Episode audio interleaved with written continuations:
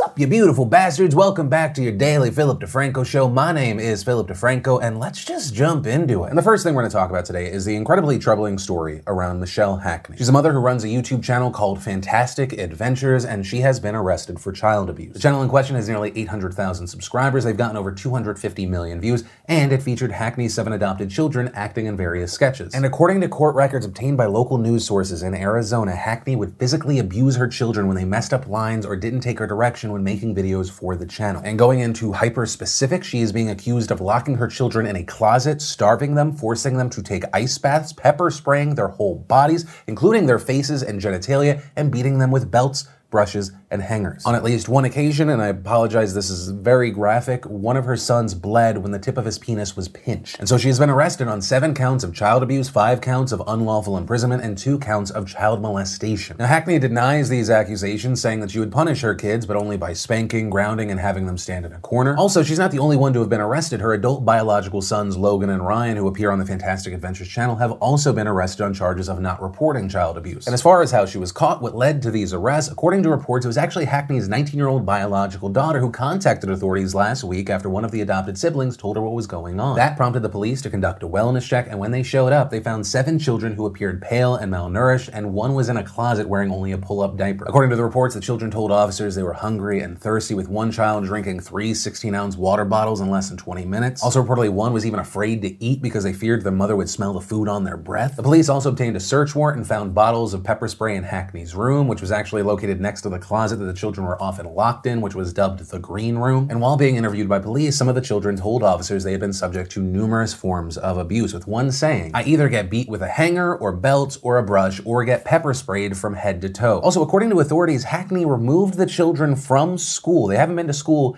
in years so that the kids could focus on making YouTube videos for her. But also, we probably don't have all of the information because reportedly some of the kids couldn't even go through with the interviews and they were shaking and afraid. And as far as Hackney's adult biological sons, you had Logan who spoke to officers confirming that he knew of some of the abuse that was going on, adding that he and his brother Ryan had considered telling the police but never acted on it, also saying they would try to sneak food to their siblings when they could. And as far as the young adopted kids now, the Department of Child Safety has taken the seven children out of Hackney's custody. Now, as far as the YouTube channel, YouTube has demonetized the videos videos on the channel, but the channel does still remain up. And as far as why the channel is still up, it's essentially the same reasoning why the 7 Awesome Kids channel that we talked about previously, that remained up until there was a conviction. With YouTube giving that same quote, when we're made aware of serious allegations of this nature, we take action which may include suspending monetization or upon conclusion of an investigation, terminating channel. And as far as my reaction to this horror show of a story today, I, don't even know how to properly react. Everything in me wants to rage and curse her and talk about throwing the trash into the fire. But this brings up, once again, one of the several issues around channels that involve children, that feature children. On any kind of remotely legitimate production show, there are so many rules in place, so many safeguards in place for kids. Because really, if you look at the kids on these channels in these videos, they're they're actors, or at the very least, you could say that they're working, right? They're working to make a product, and so that is child labor. And you know, when we look at these channels, oftentimes we probably think like worst case scenario, what the, the parent films the kid, they don't want to be filmed. That's already weird, and I don't like it. But here we see a situation where, based on the allegations, you have this woman that was exploiting these children, abusing these children to give a product, seemingly trying to ruin them with abuse, ruin their future by pulling them out of school. And it really makes me wonder, I mean, what can be put in place to protect these kids? So really with the story I have like this this anger and this kind of feeling of helplessness. I don't know, but of course with this story, uh, there's a story, some of my personal takeaway, and I pass the question off to you. What do you think about the story? How do you feel with this story. And then let's talk about advertising. And part of the reason, not the only reason, but part of the reason this story has popped up and people have been requesting it is James Charles. James Charles, of course, massive in the YouTube beauty makeup space. On one of his latest videos, he got some backlash for the number of ads he used. One in particular that caught his attention read, six ads in a 24 minute video, please stop. Girl, I know you gotta make that money, but maybe two to three for 24 minutes, I don't know. I'm tired of ads being the new transition. You have so many sister subs that I feel you out of most don't need that many ads. To which James, quote, tweeted and responded, six ads on a 30 minute YouTube video equals roughly 4 minutes of ads, which you can usually skip and which YouTube takes a huge percentage of. But a 30 minute TV show has 8 minutes of non skippable ads and no one questions it. Please stop complaining when YouTubers recognize their worth. Then you had people comparing James to other big YouTubers, people saying things like Jenna Marbles puts one ad on her videos. Others hit back that YouTube videos are not comparable to TV. But it wasn't just complaints and backlash, it was actually an interesting discussion happening online. People comparing the digital space to the mainstream space. I mean, we even did a deep dive on it just what, one, two weeks ago. We also saw James post more tweets later on saying, if you think I'm annoying on camera about YouTube business and marketing, you should see me in some of the phone calls and meetings I have. I'm totally okay with looking greedy or obnoxious if it means that traditional media may finally start to understand the value of content creators and what we bring to the table. I am fighting the battle now and am so grateful to have a loyal fan base that understand what I am trying to achieve and will support me, and I hope to pave a way for future creators to be respected in the entertainment industry. Now, I will say, if I am critical to some degree, it, it, that feels a little self-important. You know, connected to how this story started, it feels a little bit like, yes, I am a hero for running six mid-rolls, but from a business standpoint, I do understand some of the struggles, I do understand some of the ambitions, and I do understand the, the lack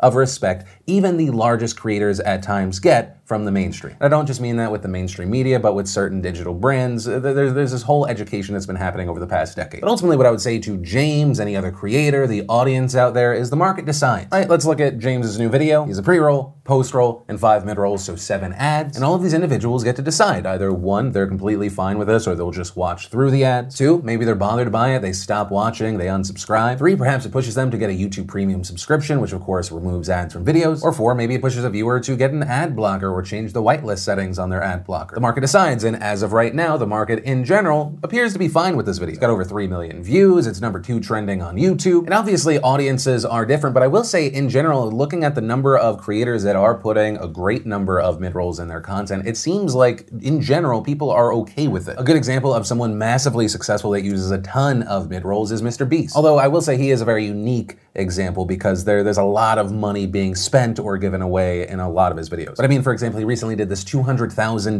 airsoft battle royale with a ton of other YouTubers. 26 minutes with mid-rolls, pre-roll, post-roll. He has nine ads. And the video as a whole is sponsored by Apex Legends. But once again, there's a difference in a video that takes a lot, a lot, a lot of production. There's $200,000 being given away and kind of just someone speaking to camera or doing something even slightly greater than that. But that really only hits on viewer acceptance. And I think it brings up this interesting conversation of should it matter how much something costs to make? Right, if you're able to make a mainstream TV show for a lot less than, let's say, any of the other big players, but that new show that doesn't cost that much money. It gets a ton of big ads. It brings in a ton of money and eyes. Should that show, for some reason, make less because it took less money or took less time? I personally don't think so. And also, as far as the use of a good number of mid rolls on the platform, I think we're going to see it more and more. And it's not necessarily because of greed or just because people want to make more money, but because of stability. You know, whenever we talk about it, I talk about YouTube being, you know, an unsustainable place. It's a shaky space depending on your content. And if you want to be able to do this long term, you have to be able to predict your revenue. And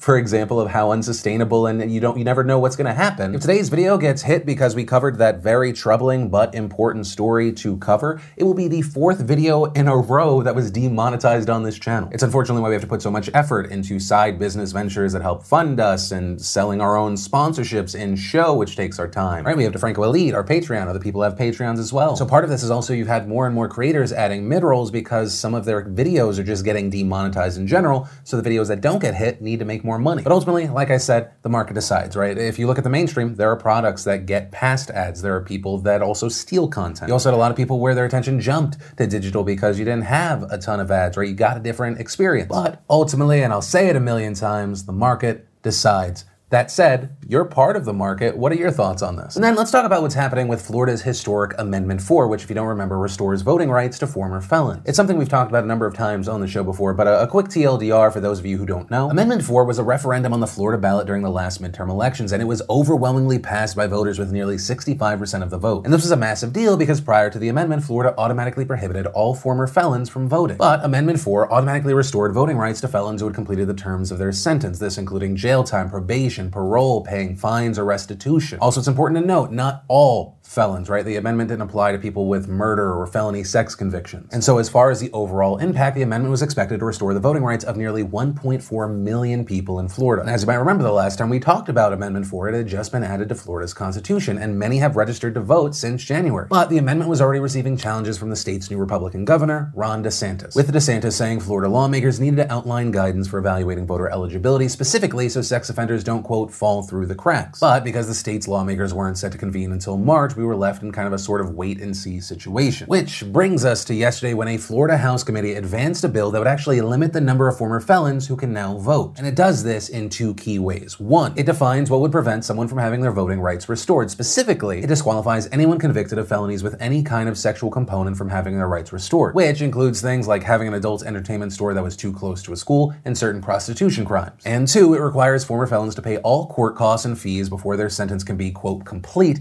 even if those costs were not given by a judge as part of the person's sentence. And almost immediately, we saw a huge backlash, with critics saying that the bill targets lower income citizens and goes against the will of Florida's voters. Julie Ebenstein, a voting rights attorney at the ACLU, saying, What the barriers proposed in this bill do is nearly guarantee that people will miss election after election because they cannot afford to pay financial obligations. Continuing, it's an affront to the Florida voters. With Ebenstein also saying that the financial obligations in the bill disproportionately affect two main groups one, low income felons, and two, former felons who committed property crimes and were sentenced to pay large restitution and put on payment plans to do so. And when looking at the numbers, according to the annual reports from the Florida clerks and comptrollers, more than 1 billion in felony fines were issued between 2013 and 2018, but an average of only 19% of that money was paid back per year. Ebenstein also added that the bill actually requires the victim or organization the ex-felon owes fees to to consent to the felon's voting rights being restored. This even if a court waives the repayment of fees in the first place, which adds yet another unusual barrier. We also saw Desmond Meade, a former felon who helped lead the initiative to get Amendment 4 on the ballot, saying he and his organization, Florida Rights Restoration Coalition, oppose this measure. And others, including the FRRC, have called the bill unconstitutional overreach, with some even comparing this bill to a poll tax. And among those calling it that, you had Alexandria Ocasio Cortez. But on the other side, we saw people disputing this. We saw State Representative James Grant, who is one of the main architects of this bill, say to suggest that this is a poll tax inherently diminishes the atrocity of what a poll tax actually was, adding, all we're doing is following statute. All we're doing is following following the testimony of what was presented before the Florida Supreme Court, explicitly acknowledging that fines and court costs are part of a sentence. Grant also defended the more strict definition of felony sex, saying there is absolutely zero significance to the term felony sex. Had the language said sex offender, that would have meant something. And so, as far as what happens next, I mean, you have the current version of the bill that has been approved by a House committee, so that's the first step. Then the next step is moving the bill to a vote on the House floor. Also, following the bill's approval in the House committee, Politico reported that the president of Florida State Senate said he expects his chamber to draw up a companion measure. It was also reported that Governor DeSantis said Tuesday that he had not yet seen the wording of the measure, but supported having the Florida legislature outline how the amendment should be implemented, saying, Do you want the executive branch to just unilaterally by fiat make these decisions, or do you want it to be in a public debate? But with all that said, to simplify it, it's very likely that this is going to get through, right? Both Florida's House and Senate have Republican majorities. DeSantis is a Republican. I mean, that's Republican trifecta. And you know, this is a very big deal considering what a battleground state Florida is going into the 2020 election. I mean, hell, just in these last midterm elections, the races for U.S. Senate and governor for Florida were so close it forced automatic recounts. So that's where we are right now. Really, unless there's unprecedented backlash, I, I, I see this moving forward. But I still want to ask the question to you what are your thoughts around this? Do you see this bill as going against the will of the people of Florida, or do you see this as kind of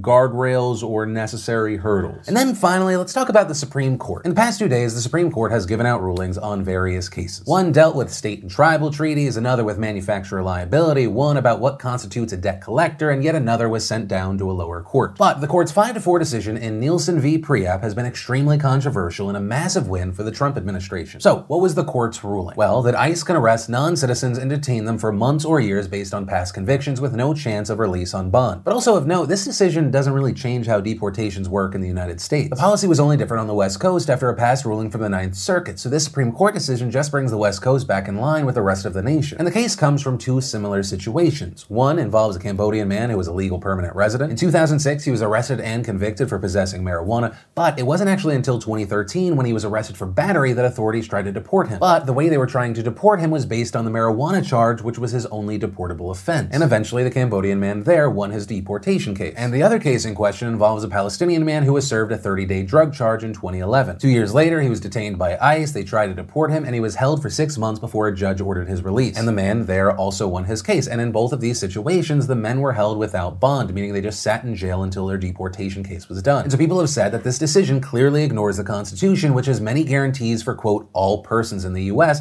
not just citizens. Now, here's the thing about the case the Supreme Court was never actually deciding on whether or not this was constitutional. The ACLU, who were representing the plaintiffs in this case, argued that holding the men to be deported without a bond hearing years after they finished their punishments was against a specific law, not against the Constitution. And the law they were talking about was the 1996 Illegal Immigration Reform and Immigration Responsibility Accountability Act, otherwise known as IIRIRA. And IIRIRA says that the government can hold immigrants convicted of certain crimes without bond when they are released from jail. So, what are those certain crimes? Well, that's kind of unclear. The law is extremely vague, and often immigrants who are convicted of crimes are unsure if they qualify. Also, there's the question of, well, what does when they are released from jail mean? That has also been seen as vague, and in this case, the ACLU said that it should mean right when they are released from jail. And under Presidents Clinton and Bush, that was the policy. However, both the Obama and Trump administrations both argued that convicted immigrants could be detained without bond years later under IIRIRA. And so what that means is that right now, a legal permanent resident could have been convicted of a drug charge, let's say 15 years ago, and be detained for deportation hearings. And they could be detained detained for however long those hearings take, which could be months or years. Now, all of that said, despite this case being about the specific wording of a law, the liberal justices were worried about the constitutionality of it anyway. Justice Breyer saying that the law was ambiguous and that they couldn't answer what Congress intended with the law, adding, quote, we cannot decide that question without bearing in mind basic American legal values, the government's duty not to deprive any person of liberty without due process of law, the nation's original commitment to protect the unalienable right to liberty, and less abstractly and more directly, the long-standing right of virtually all persons to receive a bail hearing. However, it is also important to note that the conservative justices don't necessarily think that the law is constitutional. They just aren't willing to answer questions that weren't brought up before the court. With Justice Alito writing, we emphasize that respondents' arguments here have all been statutory. Even their constitutional concerns are offered as just another pillar in an argument for the preferred reading of the language of IIRIRA, an idle pillar here because the statute is clear. While respondents might have raised a head-on constitutional challenge to IIRIRA, they did not. And despite the court's ruling here, Cecilia Wang, head lawyer on the case for the ACLU, still thinks that within the framework of the law, the case has its merits, not including constitutional problems. Tweeting out, We've lost a valiant battle in Nielsen v. Preap today. Two terms in a row now, SCOTUS has ruled in favor of the most extreme interpretation of the mandatory immigration detention statute, which results in detention without any individualized hearing on flight risk or danger. Adding, We will never give up fighting against the senseless mass incarceration without a hearing. However, on that note, it could take years before the Supreme Court rehears the case on whether provisions in IIRIRA are constitutional or not. And so really, until IIRIRA is rewritten or until a constitutional challenge is decided on, many immigrants in the United States can be arrested years after finishing a jail sentence and held without bond while they wait for their deportation proceedings to finish. And really, that's where we are with this one for now. So with that said, I do want to pass the question off to you. What are your thoughts around this? And that's where we're going to end today's show. And remember, if you like this video, do not hit that like button. This is not reverse psychology. Also, if you're new here, definitely don't hit subscribe. Sure, we post five Philip DeFranco shows and two morning shows with more coming in the near future, but definitely no need to hit subscribe and ring that bell to turn on notifications. Also, on that note, if you missed yesterday's Philip DeFranco show or the extra morning news deep dive, do not feel like you need to click right there to watch those right now. But with that said, of course, as always, my name's Philip DeFranco. You've just been filled in. I love yo faces, and I'll see you tomorrow twice.